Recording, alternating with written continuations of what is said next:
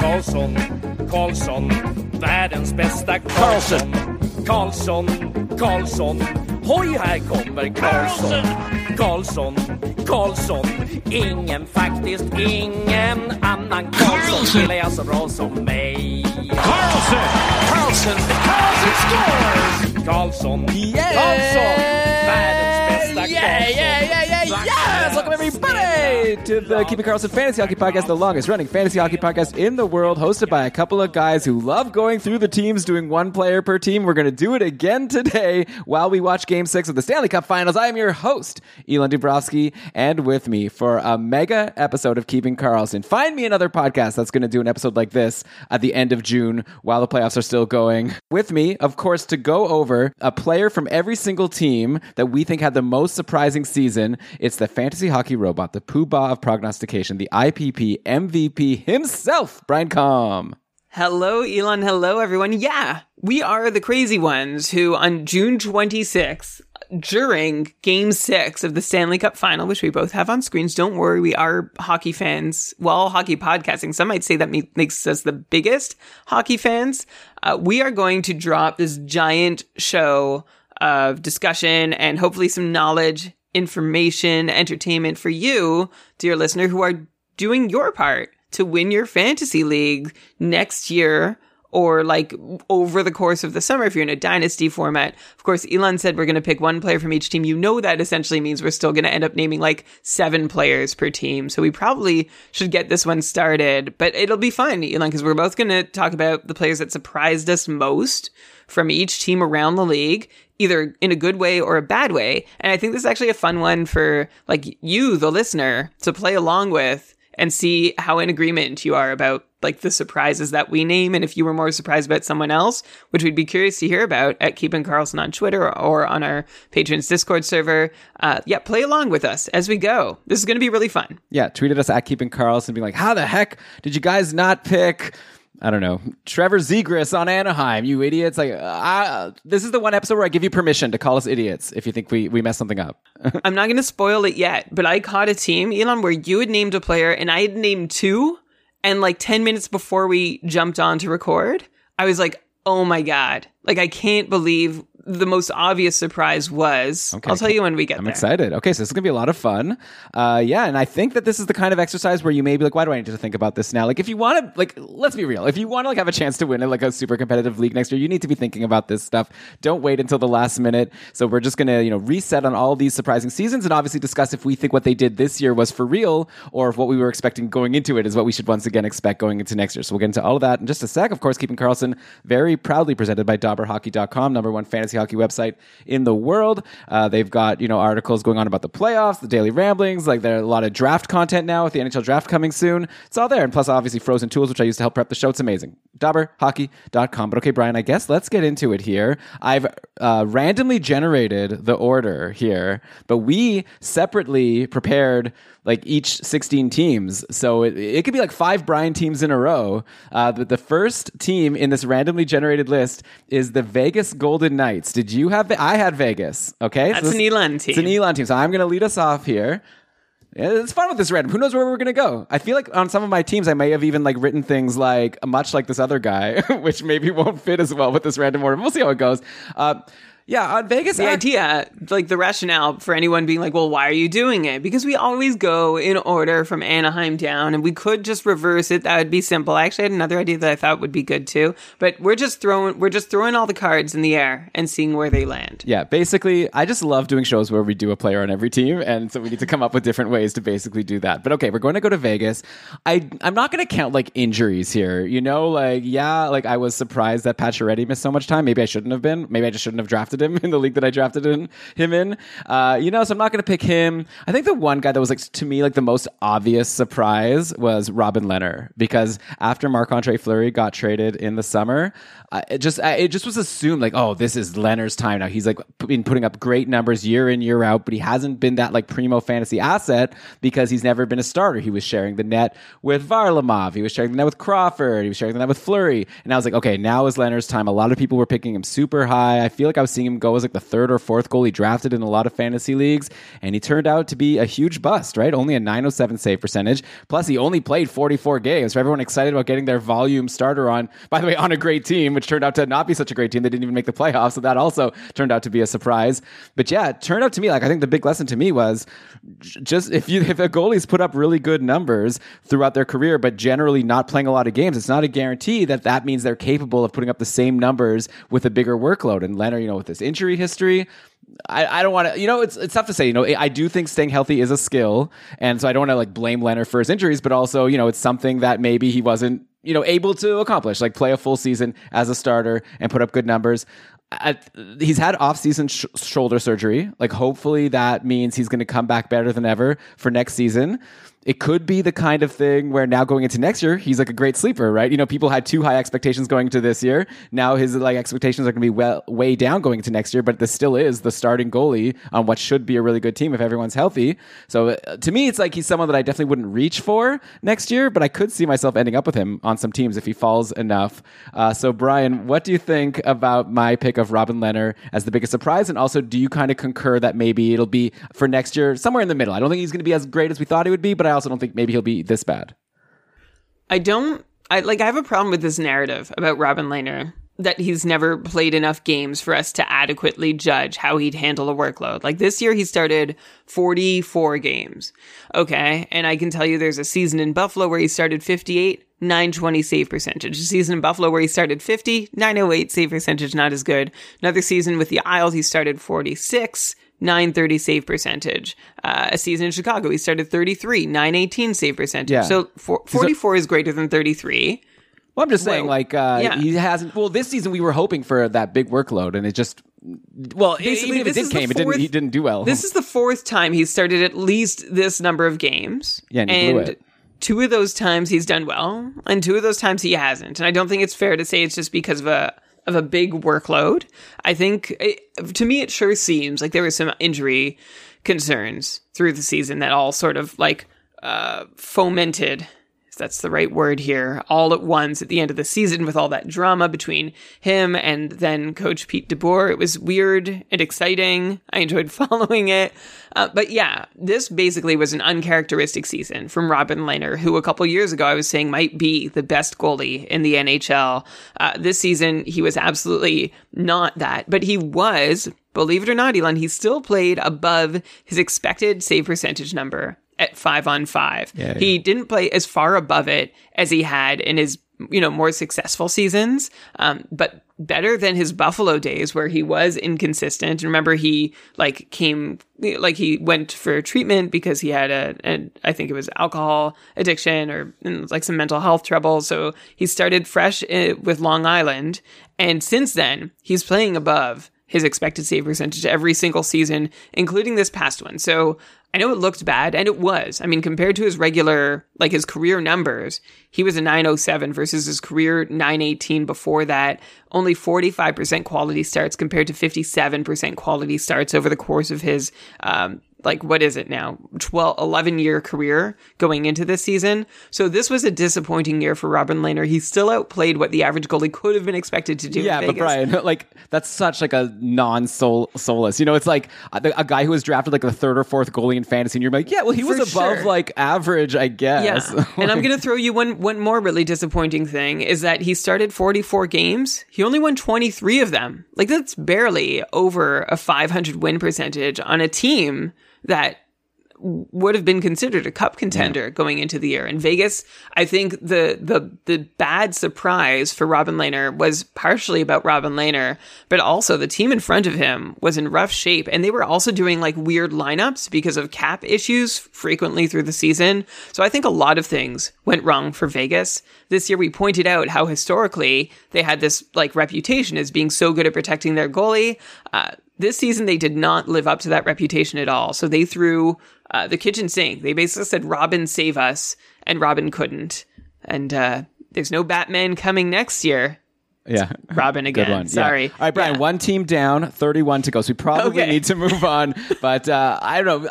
I- guess like I'm still going to, I know, I guess you don't agree. And I I think it's, we- it's okay to agree to disagree here. I, I'm going to stick with that narrative that I'm not convinced that Robin Lehner can be a good, at this point in his career, I'm not confident in drafting him as like a volume starter. Like I think like he'll do well if he like maybe gets a backup that plays a lot of games. there could be some good value next year Potentially. in Robin Lehner. Yeah. yeah, potentially. I like he he he won't be worth the same. It was a bad surprise. We agree. Yeah. I think there's bounce back potential. All right, so uh, let's do the next team. Could be me again. We'll find out. Uh, Seattle. No, it's a U team. That's me. To me, it's like an obvious pick, and actually, it's fun because, well, I, okay, I don't want to spoil it, but something similar for who I would take with the one that we just Yeah, did. I, I mean the, the the every time we brought up any pl- anyone playing for the Kraken this year, it was uh, like we had so many questions. What do you think, Schwartz, is Kovalev, McCann, and Gourde?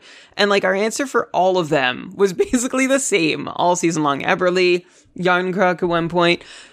It's all good. Like it, was- they were very boring. Nobody was surprising one way or the other, except Philip Grubauer, who had just a terrible, terrible year. Like it was shocking that Seattle signed him out of free agency. They gave him six years at six million dollars, and they were not on anyone's radar at all. Especially because they had Chris Driedger, they had uh, well, they had Vitek Vanacek at one point, they had Joey Daccord. Like it seemed like they had a few ideas for that where they wanted to go in net, and then boom, out of nowhere they get Philip Grubauer, and it was like, oh, oh, now we're really looking at Seattle as a cup favorite or playoff favorite.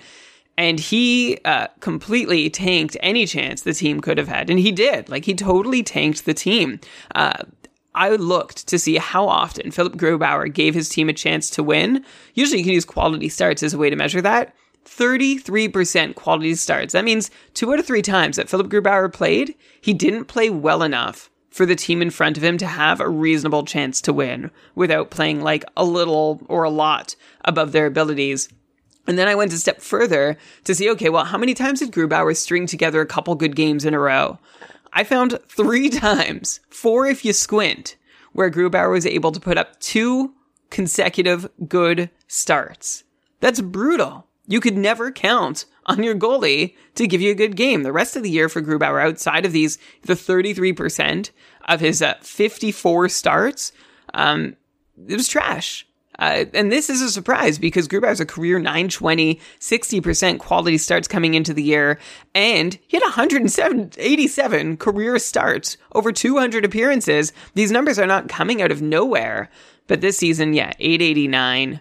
Like, I, I can't say enough. 33% quality starts. It was just misery compounding upon itself every time Philip Grubauer skated, led his team out on the ice. So this was uh, a really big surprise for me about how bad Grubauer played. Uh, he like his his um, his expected save percentage. He played way way below it, like worse basically than any other goalie in the league.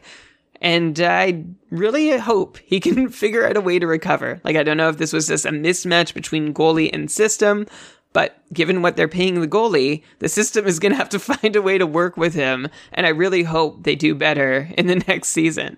Yeah, I mean, Grubauer was such a bust, and next year they're going to need to depend on him. I don't know if you heard, Brian. Chris Driedger is injured. Like, he apparently had some surgery or something. He's going to be gone for like many, many months into the season. So maybe like Joey Daccord will be the backup next year, a, pro- former prospect from the Sens. Maybe they sign someone. We'll have to see. But uh, right now, it doesn't look like there's a lot of reinforcements there. I think Seattle might be the only team. We'll, we can like keep track of this as we go. I couldn't think of one player on this team that was a positive surprise. Like every player either like met my expectations or was below it. Uh, I don't know. You, let me know if you have a different one, a different take. But yeah, this whole team was just a big disappointment or agreeing. And yeah, Grubauer definitely, I agree, was the biggest one. Brian, next up, uh, it's another of your teams. It's the Anaheim Ducks. So who do you have as the biggest surprise? I think we're going to start sharing some good news after a couple of downers to start the show. Yeah, most of these are actually positive surprises. So it's a bummer we've started on on the negative note, but here we go. Big positive surprise. Well, okay, I will say actually that the only thing that saved us from having a negative surprise here in John Gibson is that we're not we're at the point and I think it's just worth mentioning we're at the point where we're not surprised anymore. John Gibson 904 save percentage this year. It's the third straight season that he's been pretty much exactly at that mark, like 904, 904, 903 over the last few seasons for John Gibson.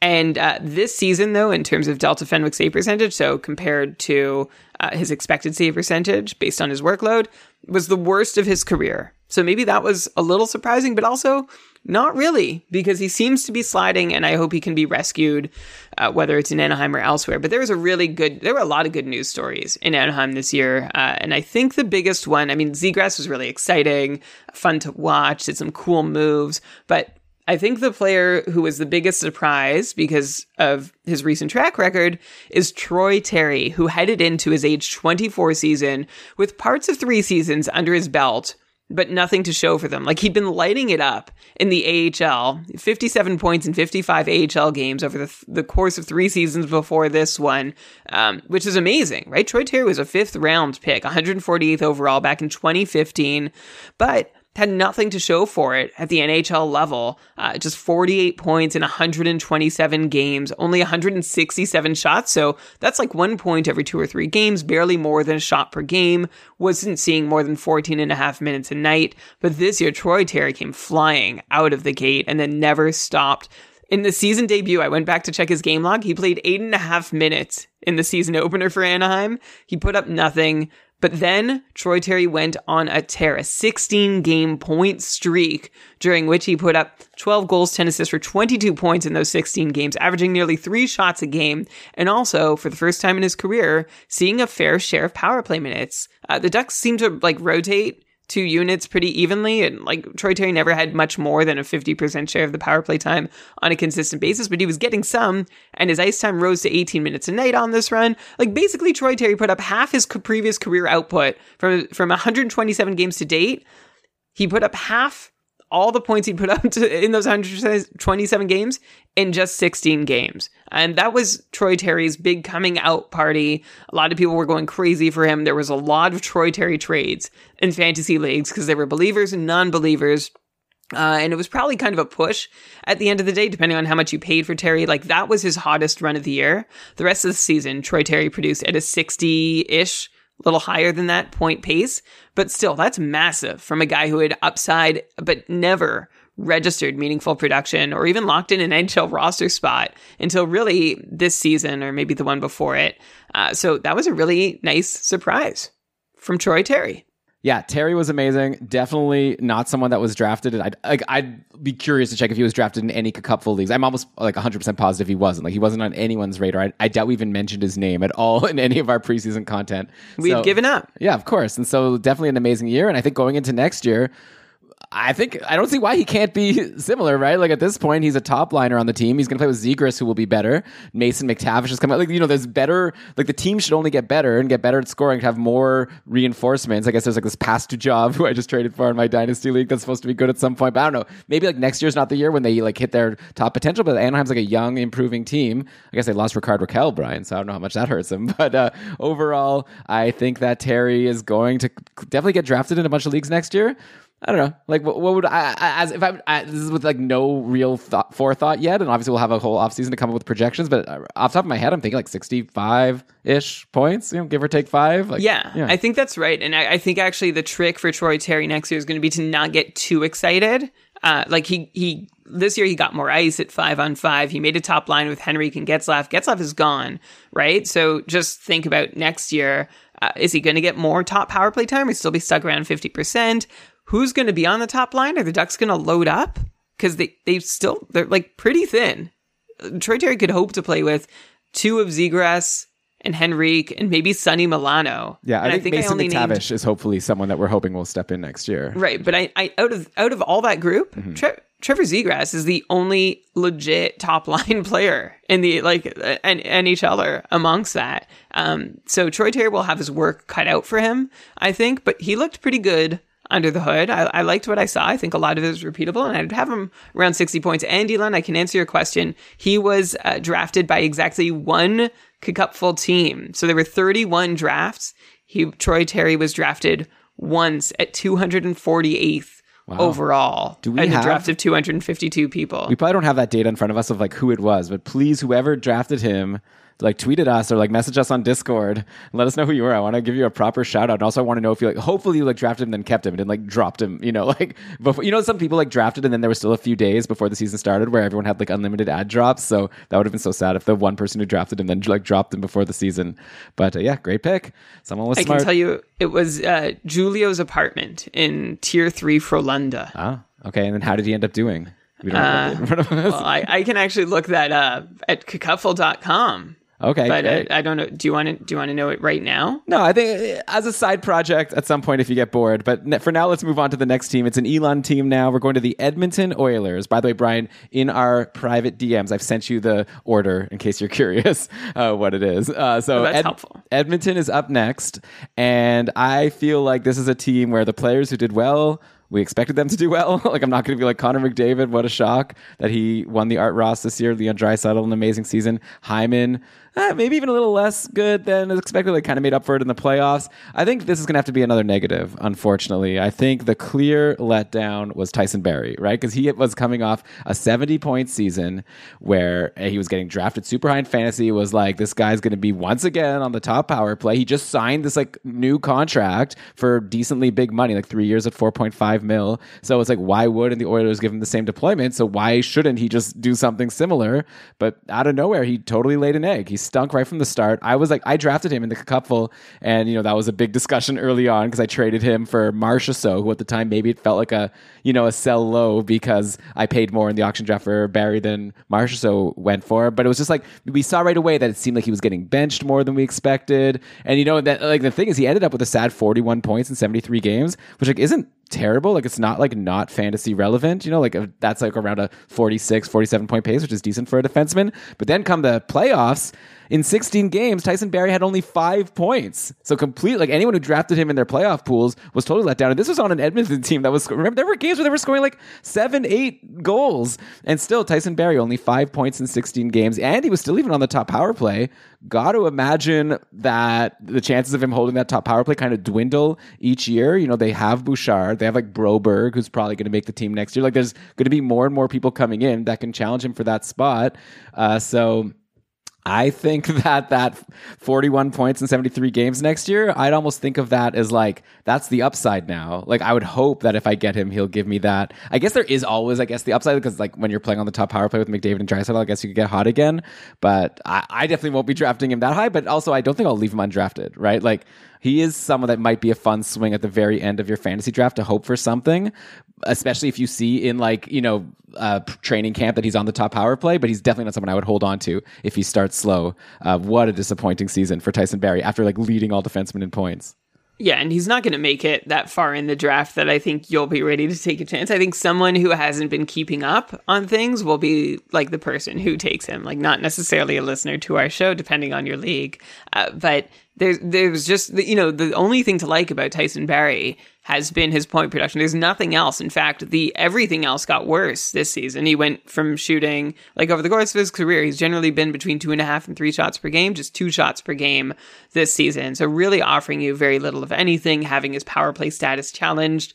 Uh, so there uh, there are plenty of reasons to not be that interested in Tyson Barrie. He could he could bounce back. Uh, like it's very possible the last time he had such a poor pace was with Toronto in his one season there, and he had a huge season in Edmonton after that. And going back the time before that, Barrie paced for 42 points with Colorado in 16 17, followed that up with a 70 point season. So let's not count him out. And that's why, Elon, I think you're right to say, hey, if he's around at the right moment, I could still be interested, but I also agree that if I do end up with him on any of my rosters, I am not going to wait too long before dropping him if I'm not seeing results. Yeah, exactly. So the right moment in the draft is the moment where you're at the point where you're drafting players that are in that tier of like when there's hot free agents to start the year, this is the group that I'm going to consider dropping to get those guys. Like I'm not going to feel bad at all about letting go. Okay, so Brian, next up the Toronto Maple Leafs, and that is a team that I prepared. Fun. Okay. So obviously I'm going to give an honorable mention to Michael Bunting, 63 points in 79 games. I mean, we, I de- no, definitely nobody expected that, but we did see in like preseason that he was, you know, on a line with Matthews. Like you knew like it could be good, like Matthews and Marner, or, or I guess he wasn't in preseason because wasn't Matthews What was the deal at the beginning of the season? Like Matthews was injured or something. I know at the start of the year, like Matthews wasn't around, uh, so that must have been an injury or something. But anyways, safe to say that Michael Bunting is a guy who was very impressive and someone that people should be looking to draft next year. Like I don't see why he wouldn't just once again slot in with Matthews and Marner. They have him on this like amazing value contract for one more year. They had great chemistry. Uh, there's no guarantee that he holds the spot all season. Like you know they could always go cold, and then Sheldon Keefe could like shake things around. And we'll obviously have to see also what the Leafs do in the offseason. Not that they have a bunch of cap space to do anything too crazy. Uh, but yeah, I'd be comfortable drafting Bunting as like a you know, I don't know what, like a 55, 60 point guy, which I think he'll he'll fall to that just because there is that inherent risk that if he gets bumped off that top line, he like loses all his value. But yeah, I'm not too uh, worried about him falling off too far. But anyways, he's not my pick. Okay, so you could comment on Bunting if you'd like after, but I'm going to give you my pick, and I'm going to talk about this. Might not even be the player that I was like the most surprised about, but just the guy I want to talk to you about. so like, maybe I let a little bit of that leak in. But let's talk about William Nylander and his 80 points in 81 games. Like it was overall a career year for him. I got him kind of late in a couple of drafts later than I should have, and he was like a huge win for me. He was previously closer to a 70 point guy in his previous couple of years. Now he bumped himself up to an 80 point guy. He also took more shots than ever before. He was averaging over three shots per game. Uh, the weird thing is that he actually had a weird final stretch of the season, right? He was bumped to line three to play with Kampf and Engvall. Uh, somehow he still kept the points going for the most part. A lot of it's still on the power play, right? Like he's stuck on that top power play. But I'm curious, Brian, we're talking about a guy who had 80 points this year, but if there's now that risk that he could be bumped down to the third line maybe to start the year, or even if he doesn't start on the third line, now we know that Sheldon Keefe might decide to put him there. Can we really comfortably project him as an 80 point guy again, or maybe should we just be expecting around that 70 ish points again? Also, like, he'll, even if he's on the second line, it's like with Tavares, who's like not as exciting as it used to be, right? He seems to have fallen to be more of like a 70 ish point guy instead of 90 like he used to be. So I don't know. I'm finding it hard to want to justify expecting Nylander to keep it up again, but I'm very curious for you to tell me you disagree. I liked Nylander's season last year. At five on five, though, it wasn't remarkably different from any of the past ones. And you know I wouldn't uh, I wouldn't poo poo playing with John Tavares at all. Like just because he's not the guy everyone thought he would be. In their wildest dreams of him in Toronto and doesn't get to play the starring role to be the guy that he was with the Islanders doesn't mean he's not good. So I would get that idea out of your head. Nylander playing with Tavares would be a really great thing.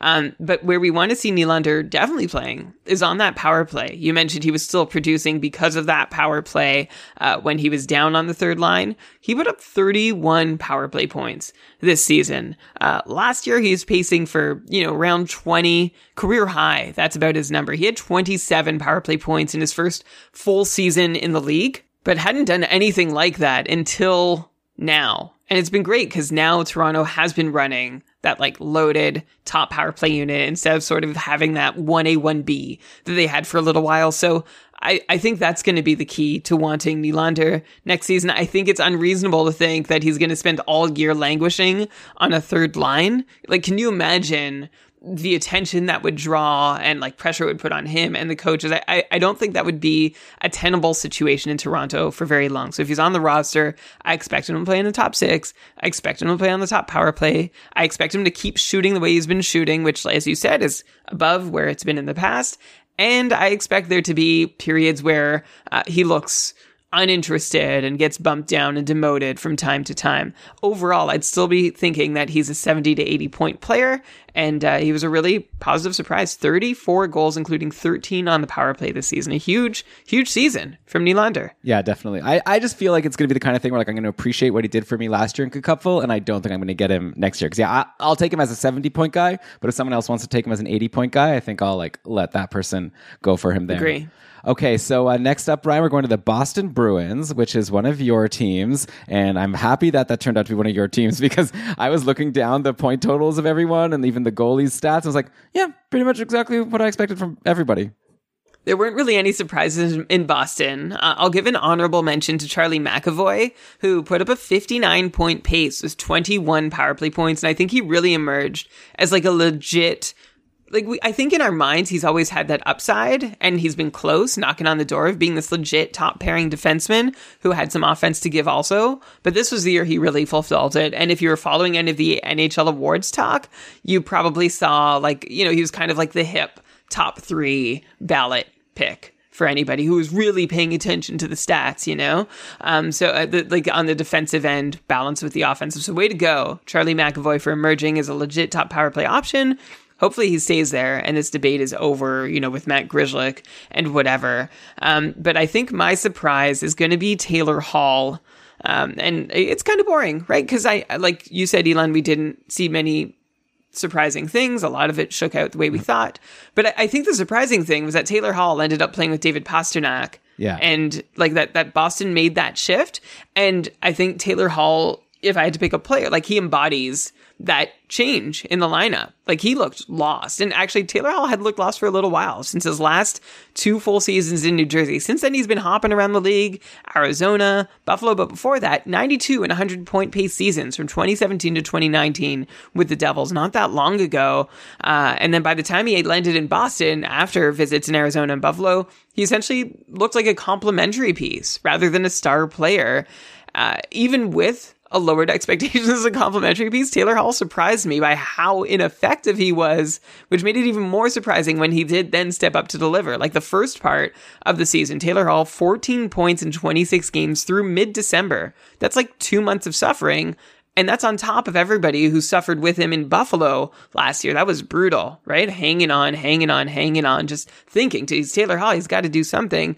Uh, and then for anybody who did wait long enough, your patience or just tolerance was rewarded as Hall put up 47 points in 55 games, a 70 point pace through the rest of the season, which was uh, in large part thanks to playing with David Pastrnak. Like that worked well for everyone. Marchand and Bergeron didn't miss a step. Pastrnak and Hall got better, and Erik Haula and Craig Smith each got to take some turns being fantasy relevant too. So I think the line shift was the big surprise, and Hall as a beneficiary is great news if assuming all those pieces are back. We're still waiting to hear what Bergeron's decision is going to be. But I'm uh, I'm operating on the assumption he's back rather than he's not going to be, which I think means I'm going to count on Taylor Hall for a sneaky 65 70 points next year. Yeah, I guess when I said like the final numbers were like surprising to me, like or weren't surprising, but like you're right. Like I was very surprised by how bad Taylor Hall was at the start, and then by how amazing he was at the end. It was just like when you put it all together. But yeah, for next year, so yeah, the indications are Bergeron's going to sign with Boston again. That's been like the rumors lately. Unfortunately, Marchand is injured for a while, so if we're starting to like figure out the lines, if Marchand's going to be out, could be good for Taylor Hall if he just jumps up. Like, or I guess it's good if he's on the line with Pastrnak. It's also good if he's on the line with Bergeron and like I don't know DeBrusk. I think so. It'll be fu- interesting to see how those lines shake out. Sans Marchand to start the year, but obviously Taylor Hall will be a big part of it, and he'll be on the power play, of course. Uh, so yeah, Brian, I guess that's a good pick. Let's go. I guess also Jake DeBrusk, by the way, was like a surprise for like that one random stretch where he was getting like No. points for like two weeks. It would be surprising if we didn't have to, like, if he didn't force us to talk about him for like two weeks and then allow us to forget him the rest. That would be surprising if he never showed up or he always showed up. But this is this is how he operates. It's like the fourth year in a row. Who would you take if you're have like a last pick of your draft? And I was saying before how like maybe I would take like Barrie right at the end. I, another guy I might take right at the end is DeBrusk. Just like Ah, you know, he'll start on the no. top line probably. Maybe he'll get power play since Marchand's No out. way. You're crazy. Like a last pick, like just to take someone that'll be fun to see if, he can start Tyson hot. Barrie, potential power play one quarterback in Edmonton, is on the board. Former 70 point player. Basically, his only use to the team is to manage that power play. Uh, I would go Tyson. Barrie over Jake DeBrusk. I'm really low on Barrie, but fair.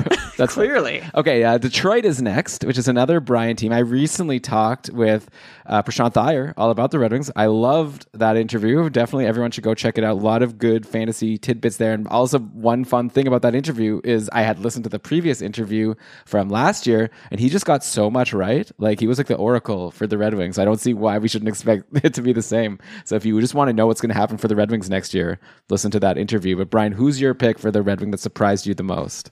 Well, I'm saying this without the uh, the foresight of having listened to this year's 32 Beats episode with Prashant. Yet I need to mow my lawn, and when I do that, I'm gonna that's that's my 32 Beats time. Uh, so I'll get there. So without having heard that, you can feel free to correct me, Elena. I'm gonna say my big surprise of the season in Detroit. Honorable mention to Mar- Mar- Maurice Seider, who surprised only me because I thought he was gonna be like Adam Larson this year. I'm gonna call myself on that. Well, no, actually, it is fair. Uh, We did discuss in the interview how even Prashant, who was like the biggest Seider fan, was like surprised by how amazing Okay. Seider was. Great. That makes me feel better. So good. I'm glad because I did listen to that last one. And that's where I got a lot of my. Fe- okay. Um, But Dylan Larkin is my biggest positive surprise or biggest surprise period in Detroit. I guess I could also say N- Nedeljkovic being like so up and down, but we really didn't know what to expect. But Dylan Larkin was surprising because we've seen him be amazing before. In 2018-19, he put up the 79 point pace, but since then he's fizzled. And most recently, uh, beyond fizzled, Dylan Larkin like failed completely in 2020-21, just 23 points in 44 games, barely a half point per game pace. I see reasons for that in his percentages, like his 5 on 5 on ice shooting percentage was below 5%, which is preposterous, but still, it's kind of unforgivable. Uh, but it's hard not to forgive Dylan Larkin when he stepped up the way he did this year with 31 goals, 38 assists, and 69 points in 71 games for an 80 point pace. And he did this, by the way, with the fewest minutes that he's seen since his sophomore season in 2016-17. Uh, while he had the fewest minutes he's seen, I think he had the best line mates he's had. You know, his best line mate to date was basically Anthony Mantha, who we know has been sort of up and down. But this year he got Lucas Raymond and Tyler Bertuzzi on line one, and I think that really helped Dylan Larkin. Uh, I am going to say that I would be surprised if Dylan Larkin did this again next year, though. His 5 on 5 shooting percentage was double his career number with no big change in his expected goals. So, like, he's basically made a career. Like, you could set your watch to Dylan Larkin shooting at 7% his whole career, like, almost no fluctuations from it. This year, he shot 14% at 5 on 5 with no apparent change in, like, the quality of his shots. So this season, Dylan Larkin had about 25 goals at five on five this year. Expecting that again next year wouldn't be a great idea, in my opinion. So I'm not going to put him down for 80 points. I think I'll put him down for 65 or 70, but that's still a huge step forward from the barely half point per game pace he was putting up uh, that we were talking about a year ago at this time. Also, we got to see what the new coach, who the new coach is, and what they want to do with Dylan Larkin. I think that'll play a role in how he does as well. Well, yeah, and also we have to see what they do in the offseason. Detroit has a lot of cap space. They can either go for it and like sign some superstar, or they can, you know, tank for Bedard and, you know, have another hopefully rough season if they go that way, you know, try to get like a really awesome pick. And not only Bedard, there's a lot of really good picks in 2023, apparently.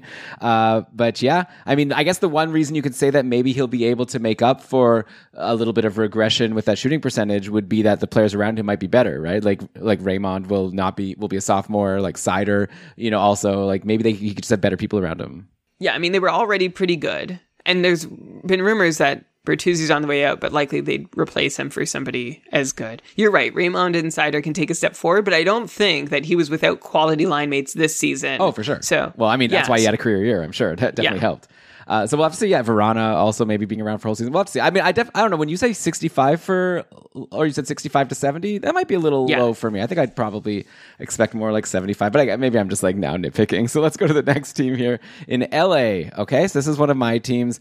Uh, I was kind of wavering. I could have gone with Trevor Moore. I definitely was surprised that he was a 50 point guy, and even like you know paced for a lot higher than that for like that second half of the year. Like it was kind of typical Trevor Moore to, Moore to start the year, and then all of a sudden became not like a superstar, but you know like a really valuable guy in fantasy, like a guy who was like rostered in most leagues. So that was surprising, but. Uh, I don't know. I don't really want to talk about him. Instead, let's talk. Let's go negative. Let's talk about another goalie who disappointed us in Cal Petersen. Okay, like he. This is a guy who had great numbers in his first 54 games in the league over the previous three seasons. We all kind of expected this was the year that Petersen was officially going to take over from Jonathan Quick and be, if not like the volume starter, at least like the one A. And it just like did not work out that way at all. Right? Like in the end, Petersen like struggled out of the gate. He ended the season with only an 895 save percentage. Only played 37 games. Quick played 46. Uh, was much better. Like I guess he faltered a bit at the end, but Quick was like a 910 goalie. Uh, so now going into next year, like in Ben's interview that he did with Andrew Knoll about the Kings last week, uh, Andrew was saying that he thinks like at least on opening night, Quick is going to be the starter, which is like I don't think was the case last year. You know, so I just feel like a big step back for Cal Petersen, and he's like about to start a contract of like five million a year. Like you know, it's about to click in. So a lot of people in like dynasty leagues now, I guess, have to decide if they're going to keep him or or let him go. I'm one of those people. I think I'm going to keep him and hope for the best. But yeah, really disappointing season for Cal Petersen. LA is looking like they're on the up, right? Like we didn't even expect them to be a playoff team going into the year. All of a sudden they were, and they have like so many good young players that Cal Petersen could be like super valuable in fantasy. Jonathan Quick's not going to be around forever, and Petersen, is, like at least by the contracts, right, is the heir apparent unless he just can't, do, you know, do the job. So I, I expect him to be better next year but that's just more based on like what we saw all those other years. Like definitely nothing I saw last year indicates that he should be better. Yeah, Cal Petersen this is the first season in his career that he's played below his expected save percentage. So I would hope that he gets back on track next season. I'm not giving up on Cal Petersen, but Elon, you're kind of being a downer here because I saw a really great news story. I mean, there was Trevor Moore, that's one. Phil Danault was also pretty good. But how about 35 goal scorer Adrian Kempe? Oh yeah. I in his age I liked 25 him. season. I liked him I going mean, into the year. okay. Maybe not this Um, much. Well, that's it. That's the surprising part. Career high time on ice, 18 and a half minutes a night, uh, part of the top power play in which he had been before. He was taking, he basically beat his previous shots on goal mark, his previous career high by 100 shots. And uh, he crushed his previous goals, like the, the most goals he'd ever scored before, 16 goals in 81 games. In 2021, uh, he, he paced for maybe 20 goals, but 35 goals was a whole new level. And I really think he did it by shooting more. Like, I don't see anything that's crazy unsustainable in what he did. I think Adrian Kempe did two things. He shot more often and he took shots from more dangerous areas. And like, he's one guy who's taken, like I just said, Dylan Larkin added like 10 more goals than maybe he should have had. Adrian Kempe added 20 to his previous career, like what we, what his previous career expectation. And I think he can keep them. I really do, especially because there are two really high quality centers in LA right now between Kopitar and Danault. And yes, Kopitar won't be around forever, but hopefully Byfield will step up by then. And Kempe's still young. He's just heading into his age 26 season. It'll already be his seventh in the league, but I thought that was a really pleasant surprise in LA.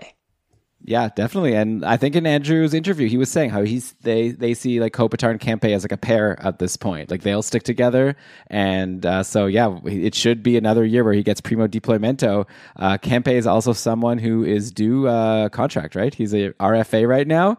We'll see if LA decides to lock him down long term after this amazing year, give him an eight year deal for whatever. What would it be like six million per year or something? Probably he's earned at least, or maybe they'll do a bridge. That that's gonna be a fun one to watch and see what the Kings do over the offseason. All right, next up we've still got a lot of teams to go. We've got 24 teams to go. We're done. We've done eight so far, Brian. Uh-oh. So this is going to be. no, That's good. I'm excited. The, the more, the better. I want to talk to you all night, and we're going to get to the next 24 teams in just a moment.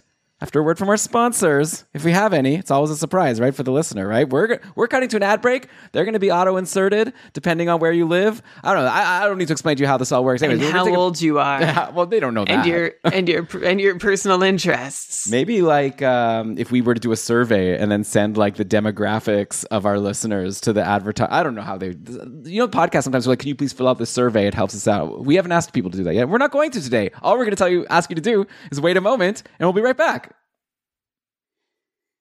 Okay, we are back, Brian, and like I said, 24 teams to go, and we're going to start in Florida. It's another Brian team. Uh, so, Brian, who surprise uh, like Florida? Everyone was amazing in Florida, right? Like, uh, I don't know how many of them were surprises because we expected a lot of these players to be really good. Uh, I'm very interested to hear where you're going to go for the most surprising season in Florida, fantasy wise. This is the team where you had a name, and I'm going to spoil it if you don't mind. That's okay, right? You you had Mason Marchment down as your big surprise, and I'll let you expand on that later. I'm sorry to steal a bit of your thunder. No, it's your And team. like- I just like for each team that wasn't mine, I just wrote a name that came to my mind. Like you know, I, Okay. yeah, Mason Marchment. No one expected him to have these like four goal games or whatever he was doing. Right? He, Yeah. he was insane for a little while. Right, and the thing is, he didn't keep it up long enough to be officially surprising. And then I was like, in my mind, like, so yeah, it was great that he showed up. Amazing, huge production. Won a couple fantasy weeks for me. I was really into it. That's great. Then I was like, you know what? How about Anthony Duclair, who had a 64 point pace, just over two shots per game. And he basically, what Duclair did, as I mentioned all season long, especially after I dropped him, was that he maintained, he had 31 goals this season. Uh, he had a 25% shooting percentage for 34 games. It just kept going. He was on like one of the longest heaters. It's right up there with Alex Steen's heater from several years ago with St. Louis. I don't know if you remember that one where I was like, it's going to end. Yeah. It's going to end. It's going to end. And it never did. Uh, it felt that way with Duclair. Uh, he had 18 goals on 75 shots through to the end of January, almost all of them at five on five. Followed that with just 13 goals over his next 40 games at his normal career shooting rate. Go figure. And was basically pretty human. And depending on the depth of your league, was, you know, kind of rosterable, but not for sure. Maybe more of a stream. And then I was like, you know what? No, not Duclair. I'm going to go with Sam Reinhart. And like, do you, like, he had an 86 point pace this season. Yeah, and that was with like mo- a lot of it from the third line, right? Like a Yeah. lot of uh, we, in the preseason, we were like, oh no, it's not going to be great for Reinhart if he's not playing with Huberdeau or Barkov. It didn't matter. Yeah. So in my notes, I actually called him the reverse Timo Meier because Timo Meier had such a great job producing without being on the top power play, but having a great five on five situation. Reinhart did the, the flip side. He had a terrible five on five situation. well, not terrible. but- he got to play with Mason Marchment. yeah, suboptimal given the talent in the top six, but had an excellent top power play uh, situation. Like Reinhart, basically, he's putting up 60 point seasons in Buffalo, which. I mean, after talking about Taylor Hall and everyone else there, that basically is 90 points anywhere else, right? If you could put up 60 points on those Buffalo teams. And Reinhart came to Florida, saw a lesser role, seeing fewer than 18 minutes a night for the first time in four seasons. But he did well with anyone he played with, but was seeing mostly third line minutes. But it was kind of like William Nylander. It didn't matter where he played at five on five because he feasted on the power play. Sam Reinhart with 31 power play points, which was a, a big step up on his career, thanks to shooting 40% on the power play. Uh, so he picked up 16 power play goals. Not sure that'll last. I would, I don't know. I'll expect another 86 points from Sam Reinhart if he does manage to uh, stay on the top power play and keeps the same like third line deployment. So there's Reinhart.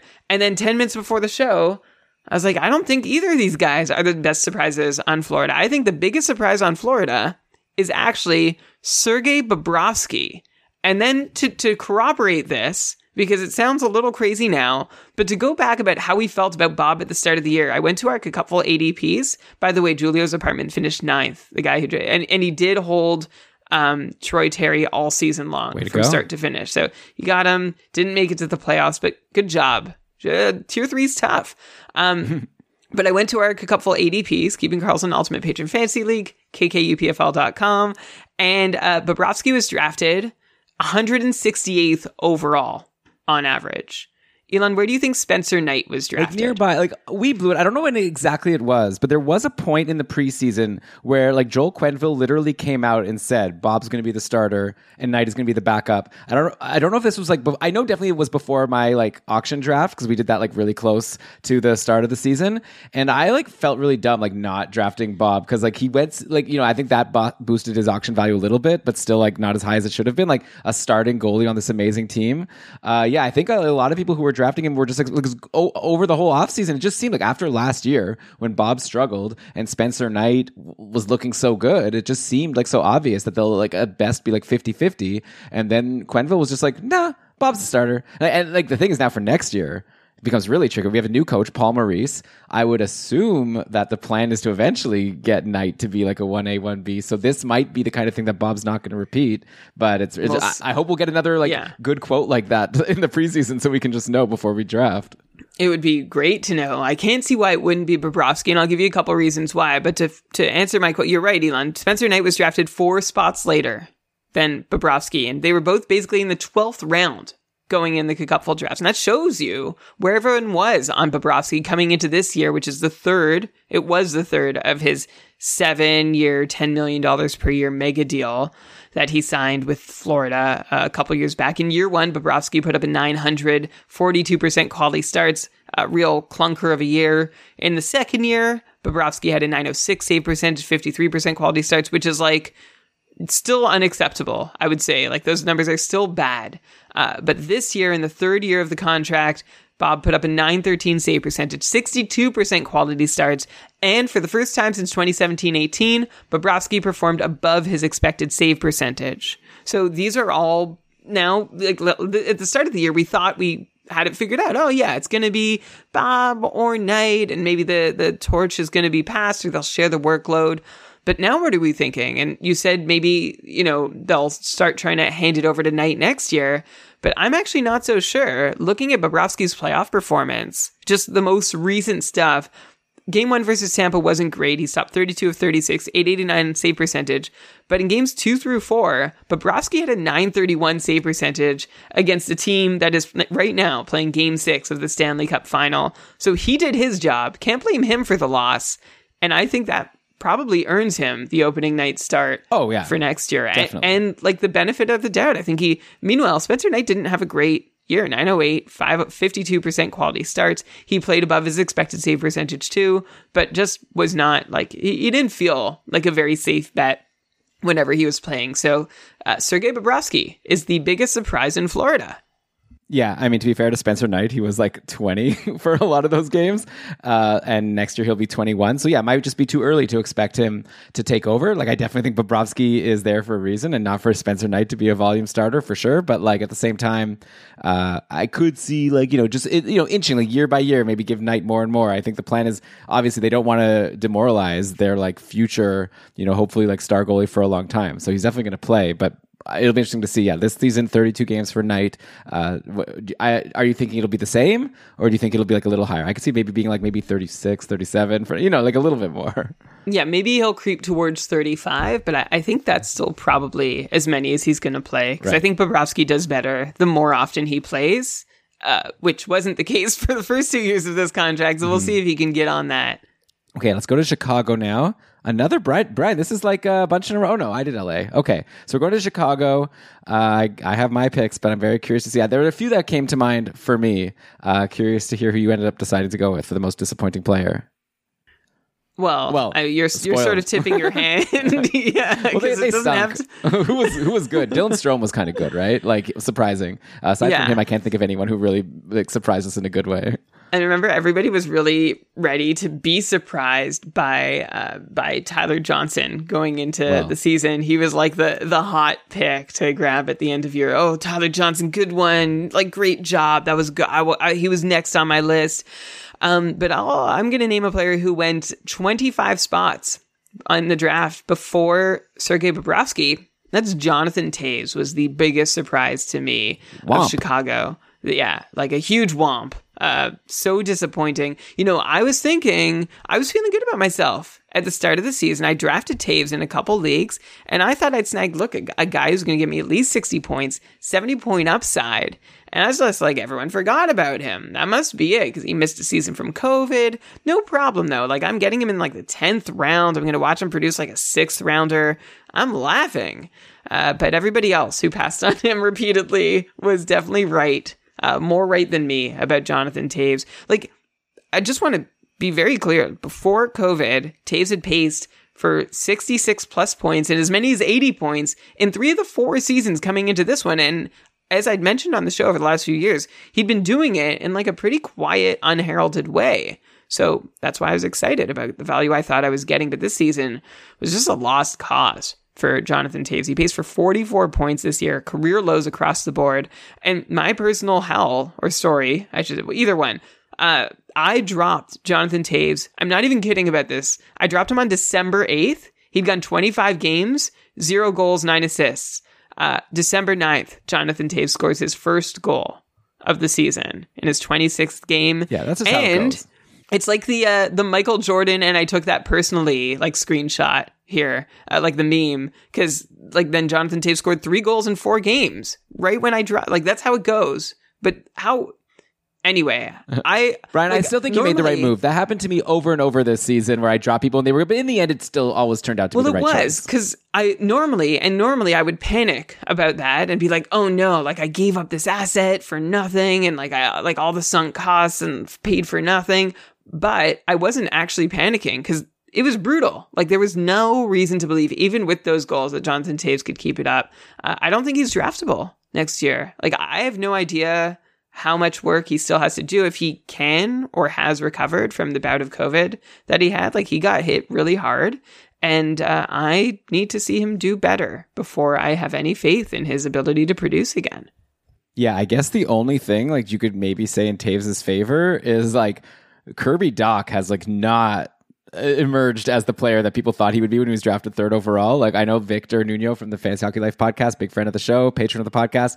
He like was super high on Kirby Dach and thought that he was going to be like you know just a really great player. And even he like just traded him for like not too much in our dynasty league. So that just goes to show that he's kind of thinking that Dach is probably a bust at this point. And then when you look at the center depth, like I guess Dylan Strome kind of stepped up. We'll see if he's still with the team. I believe he's a, a UFA or maybe, oh no, he's an RFA. But yeah, so I mean, Toews might just get more opportunities because there's no other choice.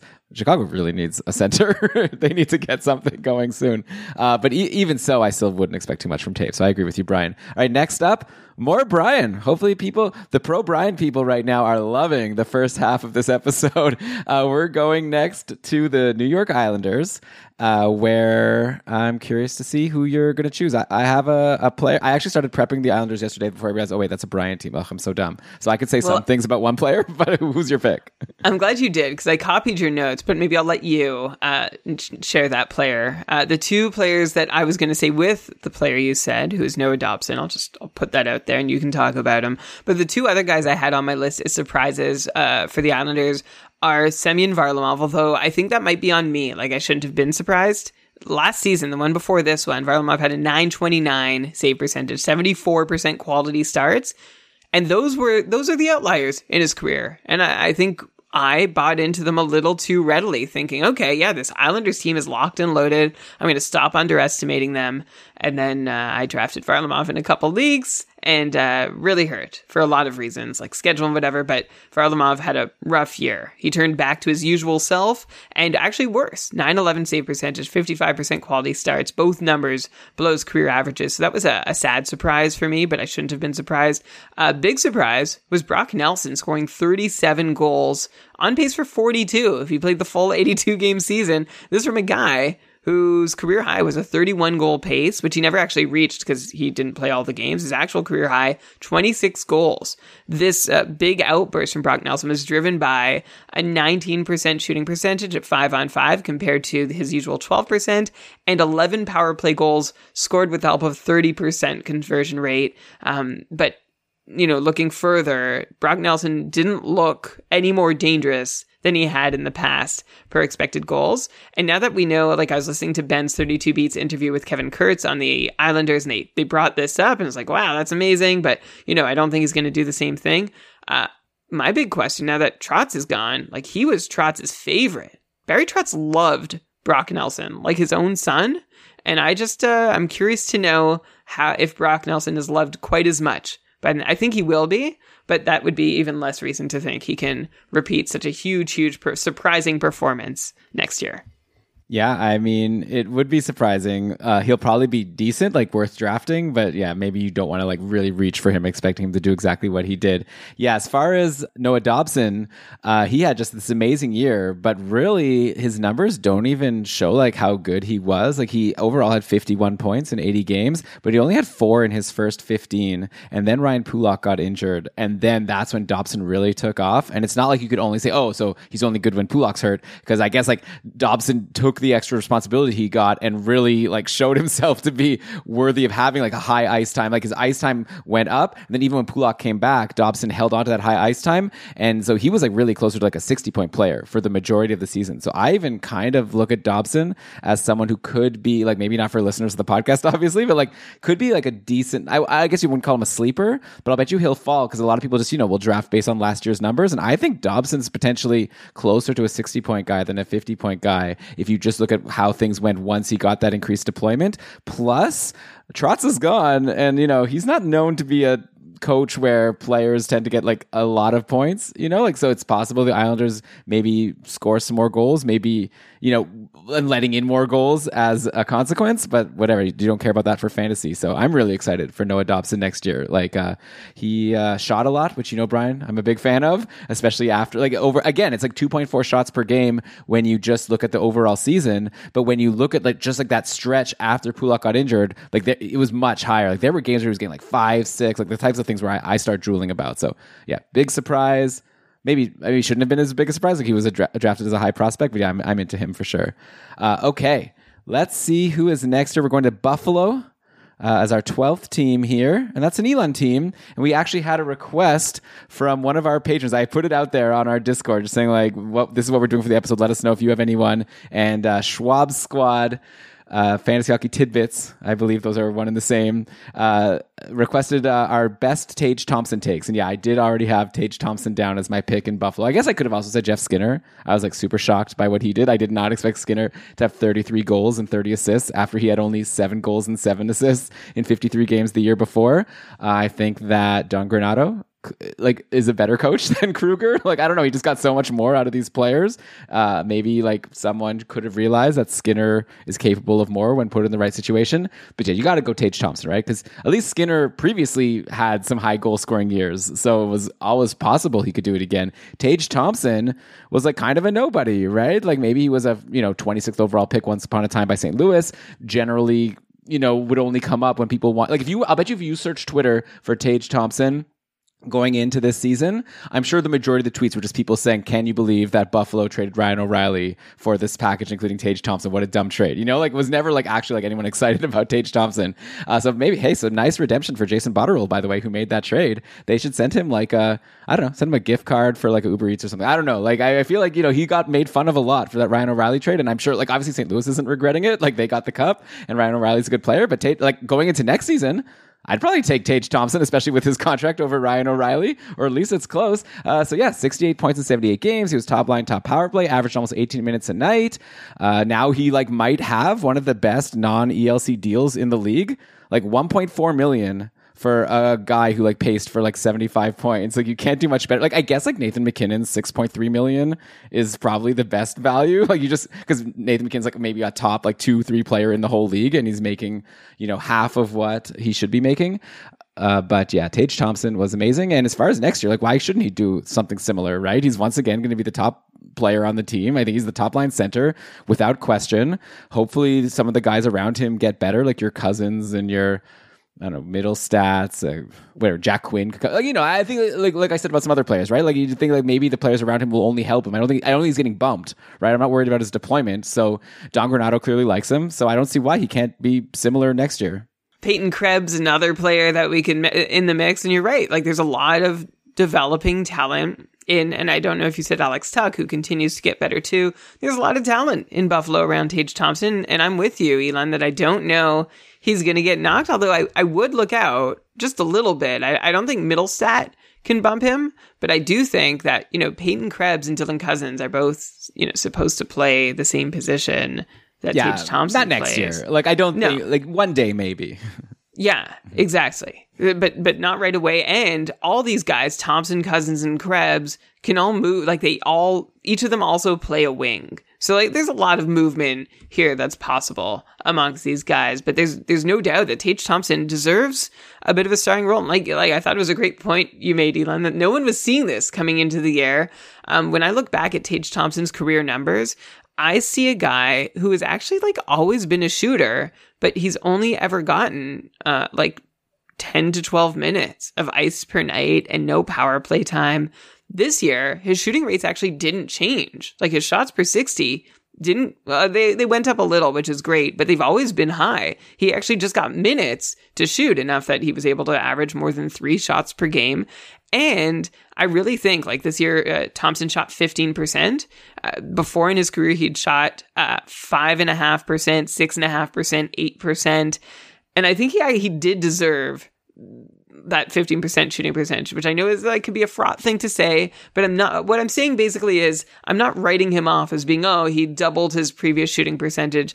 I think Tage Thompson, actually since last year, I'm going to go back to last year and look at this huge spike he saw in his expected goals rates, but he still was barely playing. And when he got that huge spike, he was shooting only 3.5%, which is not what we expect from somebody who, like Tage Thompson, is averaging uh, an expected goal per 60 minutes. Like, that's a really nice number. And last year, Tage Thompson also had a, an on ice shooting percentage below 6%. So, Elon, I, I'm with you that uh, Granato seemed to know how to get more out of this team or was a lot less cursed than Ralph Krueger was. And that helped Tage Thompson, who looks every bit for real, which, uh, like, beyond the surprise of Tage Thompson producing, there was the double surprise that Tage Thompson can keep producing.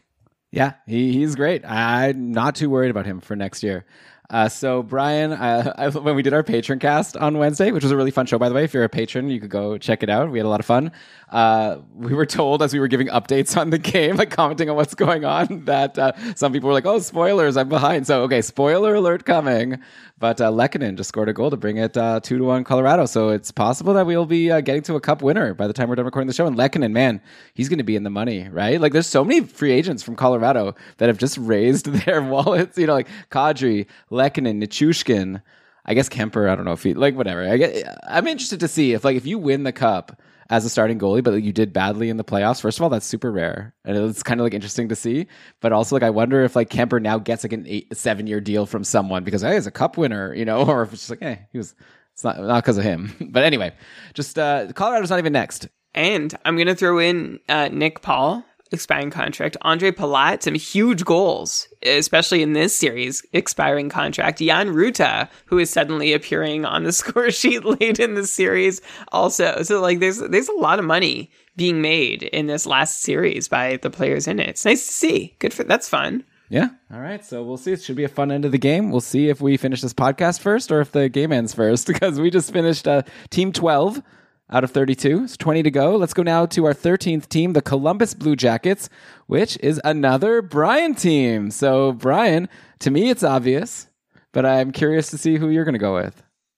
Well, there there are a couple good options here. Patrik Laine, uh, point per game season, fifty six points in fifty six games, and this is after like he'd averaged forty five to fifty points for two of his last three seasons. He had a great season as the other one in those last three, but like that seemed like the outlier. But Laine this season picked up his game again, career high three shots per game, nineteen minutes a night, point per game player. Uh, a pleasant surprise, I'll call that. Zach Werenski also surprised me to some extent in just that he really stepped up in Seth Jones's absence and he looked like elite. He looked like a really top end power play quarterback, offensive defenseman top pairing player, 48 points in 68 games for a 58 point pace. This is uh really this is only the second time in his career that Werenski has paced above 47 points. So that's a big deal, and I'm a believer in all I saw from him. So that was also a pleasant surprise. But yeah, probably the biggest surprise here, Boone Jenner, who had had a career high 49 points coming into the season. He paced for no more than 40 points in the last 5 years and the two seasons before this one, Boone Jenner paced for 34 points and 28 points. So yeah, it was pretty surprising when Boone Jenner paced for 61 points this year, 23 goals, 21 assists for 44 points in 59 games. Not to mention three shots a game from Boone Jenner, who took really well to a top line role, which we'd never seen him in. Oh, and also a top power play role too, where he had just 10 points in 59 games. So maybe there's a little room to grow there, even for Boone Jenner.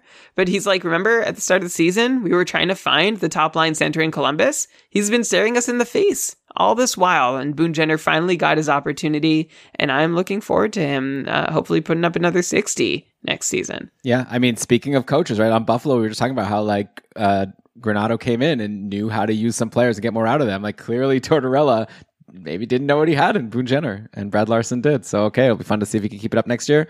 I feel like maybe probably yeah. I don't know. I, I, I, again, it's like, why shouldn't he kind of continue it if he's going to get the same role and uh, he's going to continue to like take these shots and get these minutes? Plus, if you're in a league that counts faceoffs, he was like super valuable. So, uh, yeah, I think don't sleep on Boone Jenner in your drafts, thinking like, oh, it was just a one time thing. Like it was clearly a new role, and like Brian said, he, he took to it quite well. All right, next up, let's go to the Carolina Hurricanes.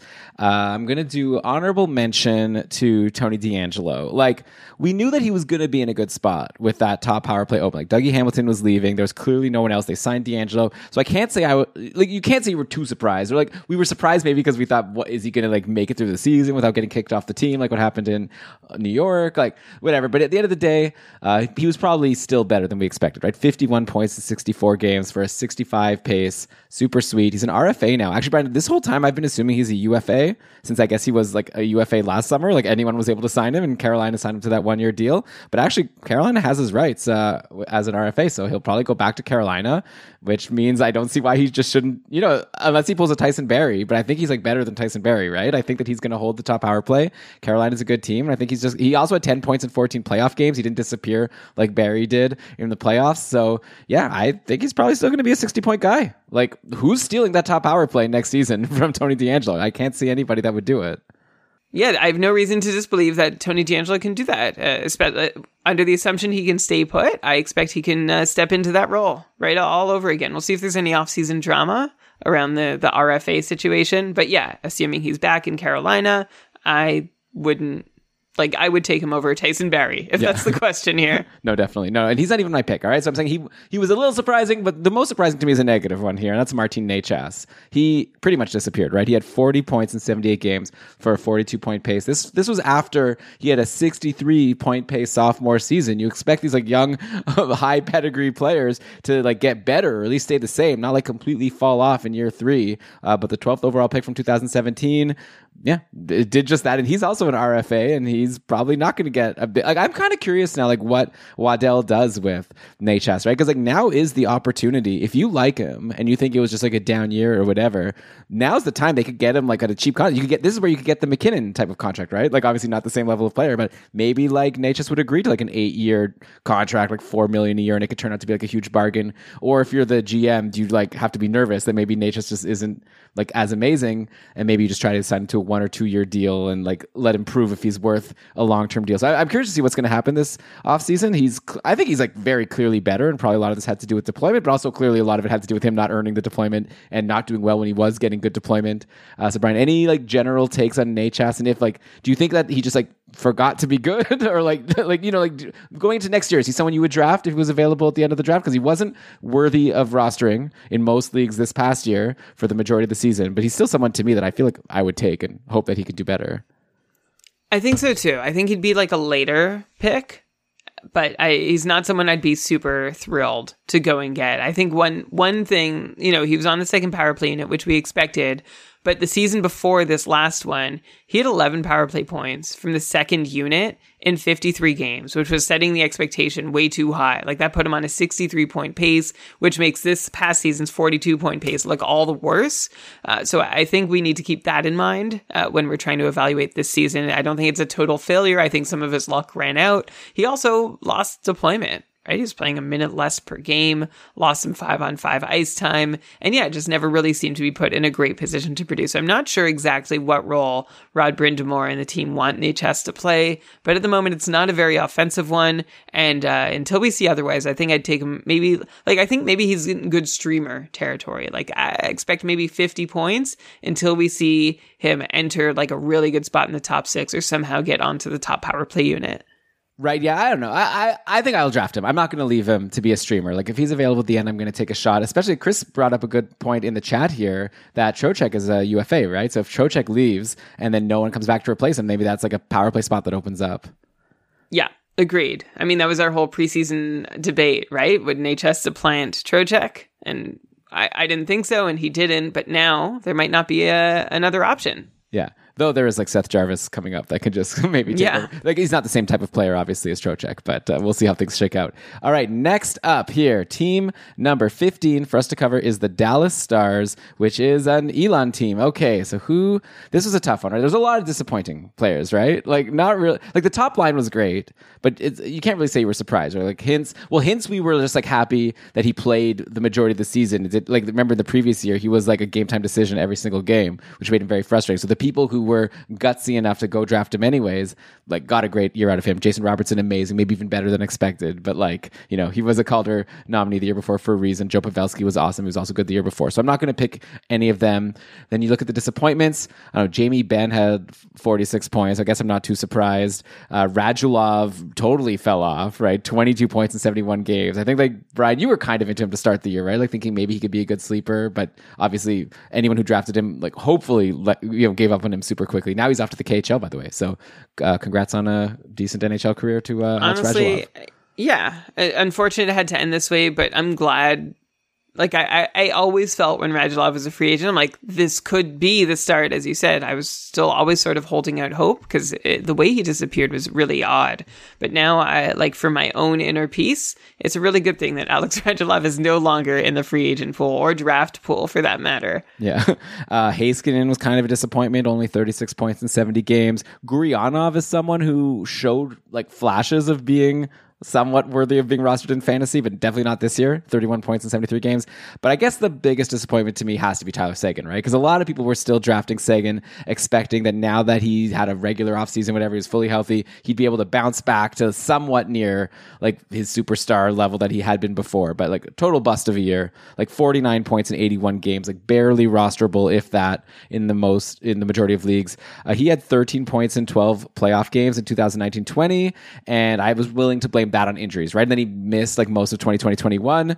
Uh, so yeah, that's why I was still expecting him to be like worth rostering at the very least this past season. But yeah, it wasn't the case. Only averaged 17 minutes and 50 seconds of ice time, saw around 52% of the team's power play time. Of course, we have a new coach now. Bowness is out. Pete DeBoer is in.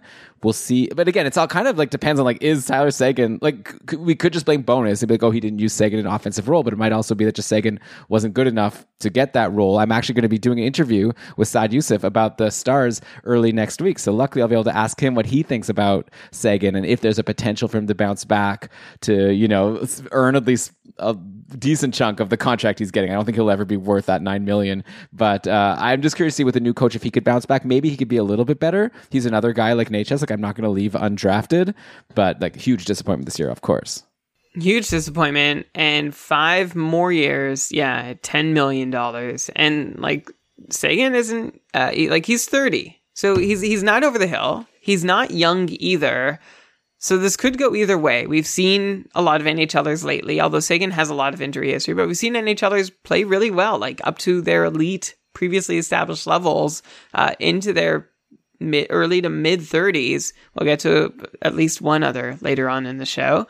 Uh, so I would love to see if Seguin can do it. I just don't know that Dallas is the place for him to do it, even with a new coach. Like that, that top line, he's not a part of it with uh, like Hintz and Roberts. Like forget it. Seguin isn't replacing either of those guys as key cogs in the offense, which leaves him in kind of like a Taylor Hall situation where, you know, if he's not really given anyone to play with, and right now he doesn't have anyone, I don't think it's going to go very well for Tyler Seguin. So I am like, I'm actually really curious. He's, he's a guy I've honestly given up trying to project over the last couple years because I just see so much potential but there's no opportunity to actually see it play out. Or when he does get the opportunity, he doesn't seem to be able to show it. So, Elon, I'm also really interested in uh, in your chat with Saad on 32 Beats to see how Seguin, how he sees Seguin's role looking for next year, and if there's any chance, I think he'd be someone who would benefit from a trade. It's just really hard to deal the contract that he's on. Oh yeah, I don't think they're trading him. I think the best we could hope for is this coaching change, just like landing him in a more offensive spot.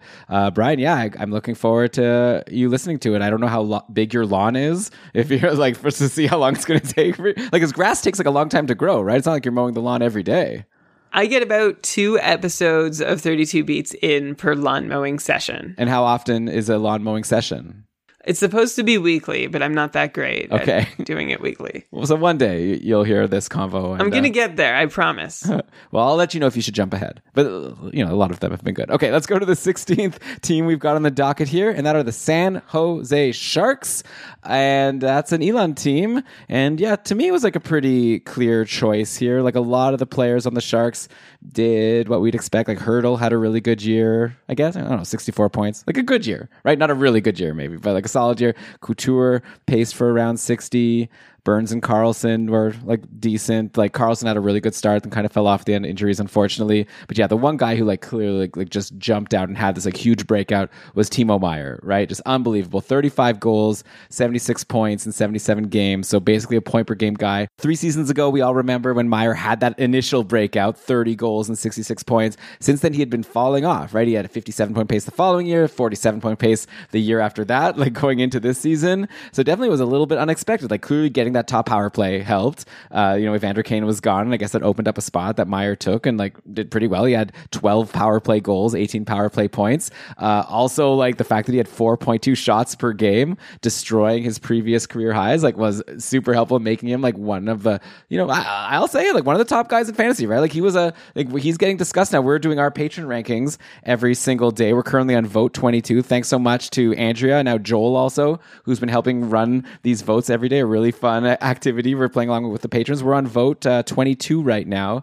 Matthew Tkachuk just went to 21. And, you know, part of the fun is that anyone who has votes that hasn't, you know, gotten the most votes in a day, we like have the list. And I've seen Meier. just, I don't know if he has any official votes. I know John Reed was saying he's going to be bringing up Meier soon. So yeah, he's in that conversation, probably like maybe a third round pick next year and for good reason. And again, this is a situation where I just don't see why he should slow down too much. Like, I don't think that top, like, I talked to Sheng Peng. I asked, "Is like, is there any chance Meier loses the top power play again? He was like, like very, very unlikely, right? Like, yeah, Eklund is coming in, Bordeleau is coming in, but you know, like, it seems like Meier's got that pretty locked in at this point. So he's going to have that great deployment. If he's going to keep taking all these shots, like, why shouldn't he have a similar, maybe he falls off a little bit, but like, I'm pretty confident in him. Maybe I won't get him in drafts if people like are taking the third round, but definitely by the fourth round, I'd be really excited to get Timo Meier. I think so too. I like point per game pace, and we saw him finally, Timo Meier, playing in a top line, top power play role for the first time in his career. And looking at his numbers, that's really the only thing that's changed. Timo Meier finally was afforded a full and complete opportunity to show his stuff and be relied upon. And Time on Ice tells the story, averaging 16 minutes of ice last season in 2021. This year in 21 22, 19 minutes and 10 seconds. That's a three minute gain in ice time. Two of those minutes at five on five, and then the rest on the power play, which is, of course, really key. And Timo Meier's shot rates are pretty steady with his career record. He just is on the ice more often to put those shots on net. So he's not suddenly a four shot per game guy. He always has been if he was getting these 19 minutes a night, which thank goodness he finally is. Uh, I really can't find any holes to poke in the work he's been doing. He is a really, really good hockey player. And this might be one of the last years you can quietly get him. He almost like has vibes of, uh, I mentioned this a lot on the show, but like the Wheeler Ladd Little trio in Winnipeg, who you could always get because nobody knew that they were doing as well as they've been doing. They were sort of like quiet names. They'd been around a while, didn't really blow anyone away, but then they got really good. And I feel like that's where Timo Meier's at now with his fantasy value. Yeah, so great job for Timo Meier. Uh, great job, Brian, so far. We've made it through half of the teams in the NHL.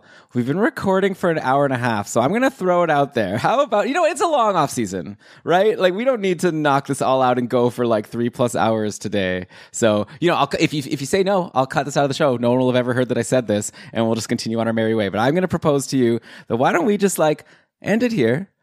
You know, say our goodbyes, and then we'll come back uh, on our next show. We, we, we got all our planned here. Uh, nothing's going to change. In the you know maybe something big will happen in the third period of this Colorado Tampa game to change our thoughts on those guys. But I think overall we're going to have similar thoughts. And uh, what, what do you think? I love it. I'm down. Okay, well, uh, it has been blessed. I would love to talk to you longer, but yeah, I guess we don't need to put out a, a three hour show in the middle of the season. So thanks so much, everyone. Just to clarify, I'm not sure if you said explicitly, so we're going to do the second half of this episode in another release. We've covered half the teams now. We'll cover the, cover the other half next time. Well, yeah. What what else could I have meant? I don't know. I just figured it was like I, I, figured you knew I knew what you were talking about. Anyway, there it is. It, it, was really fun, and I could go on forever. But let's, uh, yeah, let's take a break. We'll freshen up, and then we'll attack the back half of this. Yeah, and now people, uh, I guess, can probably do some, uh, you know, f- figurings in their head, determine like which teams haven't been covered yet. you could send us like who you think we should pick for like I don't know, Tampa, Colorado, and the rest of the teams in the NHL. I would love to hear from you. Also, let us know what you thought of the players we picked for this episode. So you can tweet at us at Keeping Karlsson. Come chat with us in the Discord. If you are a patron of Keeping Karlsson, you could basically just chat with Brian and I anytime you want, or You just tag us and we're, we're there. Uh, and if you want to become a patron, we still have our summer promotion going, just a buck a month. And uh, we're going to give you our page. You're going to have access to the patron cast we did recently. Uh, then you're going to hang, you know, do these votes, help us come up with this official ranking. Uh, you can pre register register for the Keeping Karlsson Ultimate Patron Fantasy League, which uh, now that the NHL season is basically over, we're going to start ramping that up a little bit in terms of coming up with our final rules for next year. It's going to be a lot of fun discussion over in Discord. It's, it's with the patrons where we like hammer out uh, some. Brian and I have been talking about some rule changes. And we're going to start proposing them soon. Definitely goalies are going to be tweaked A little bit. Maybe not as much as some people think it needs. I think the goalies were actually not that bad. year. Anyways, that's all for a future episode of Keeping Karlsson. Brian, like I said, this has been a blast. Uh, but at this point, I think it's time for me to stop blabbering. Let's cue the outro music. And then why don't you go ahead and read us the credits? All right, this episode of the Keeping Karlsson Fantasy Hockey Podcast was presented by Dobber Hockey and powered by our patrons, including our most super supporters. You're all super, but these are some people who are officially super supporters Tyler, Flash, Andrea, Tom, Derek, David, Rob, and of course Patty, who's a great uh, follow on Twitter, by the way. I think at Marine Mom 34 It's just great, just funny. Lots of good stuff. I think Patty deserves to have a bigger following on Twitter. So there it is. You know, also a bigger following on Twitter is deserved by you, Elon and Shams, who are keeping up the amazing stream of fantasy news. Uh, you can find all the accounts and all the news over at GameDayTweets.com. You can also follow Ben and Lewis at Short Shifts KK. Logo art by BrandonWeave.com. Outro music by Pat Roach. And again, a special thank you to Andrea and Joel who are running our patron rankings on Discord who've taken the mantle. Thank you so much for doing that. This episode of the show was researched with help from Dobber Hockey, Frozen Tools, Dobber Prospects, Natural Stat Trick, Evolving Hockey, Cap Friendly, The Athletic, Hockey Reference, Hockey Base Hockey Database, Elite Prospects, and NBC Sports Edge. All right, great job, Brian. This was fun. We've got 16 teams to go. I'm curious to see if anything we hear from people will get us to change our minds or if we're going to stick with our picks that we currently have locked in. I'm looking forward to doing this show with you soon. But before we get to that, I'm going to be talking again about the Dallas Stars. So yeah, make sure you subscribe to Keeping Karlsson. We're, I'm, I'm working on getting more interviews. We're going to try to work through our 32 beat series. So it's all about just like knocking out these teams, basically. That's my life as a Keeping Karlsson podcaster. So yeah, make sure you're subscribed on Apple Podcasts, Spotify, wherever you get your pods subscribe, get those shows. You don't miss anything. Okay, Brian, I'll throw to you to say goodbye. Tell people what they should be doing while they're waiting for the NHL draft, free agency, and all the fun that's coming. There's a lot of fun coming. It would be great if you could, along with us, keep doing what you can do to make sure that fantasy hockey is for everyone.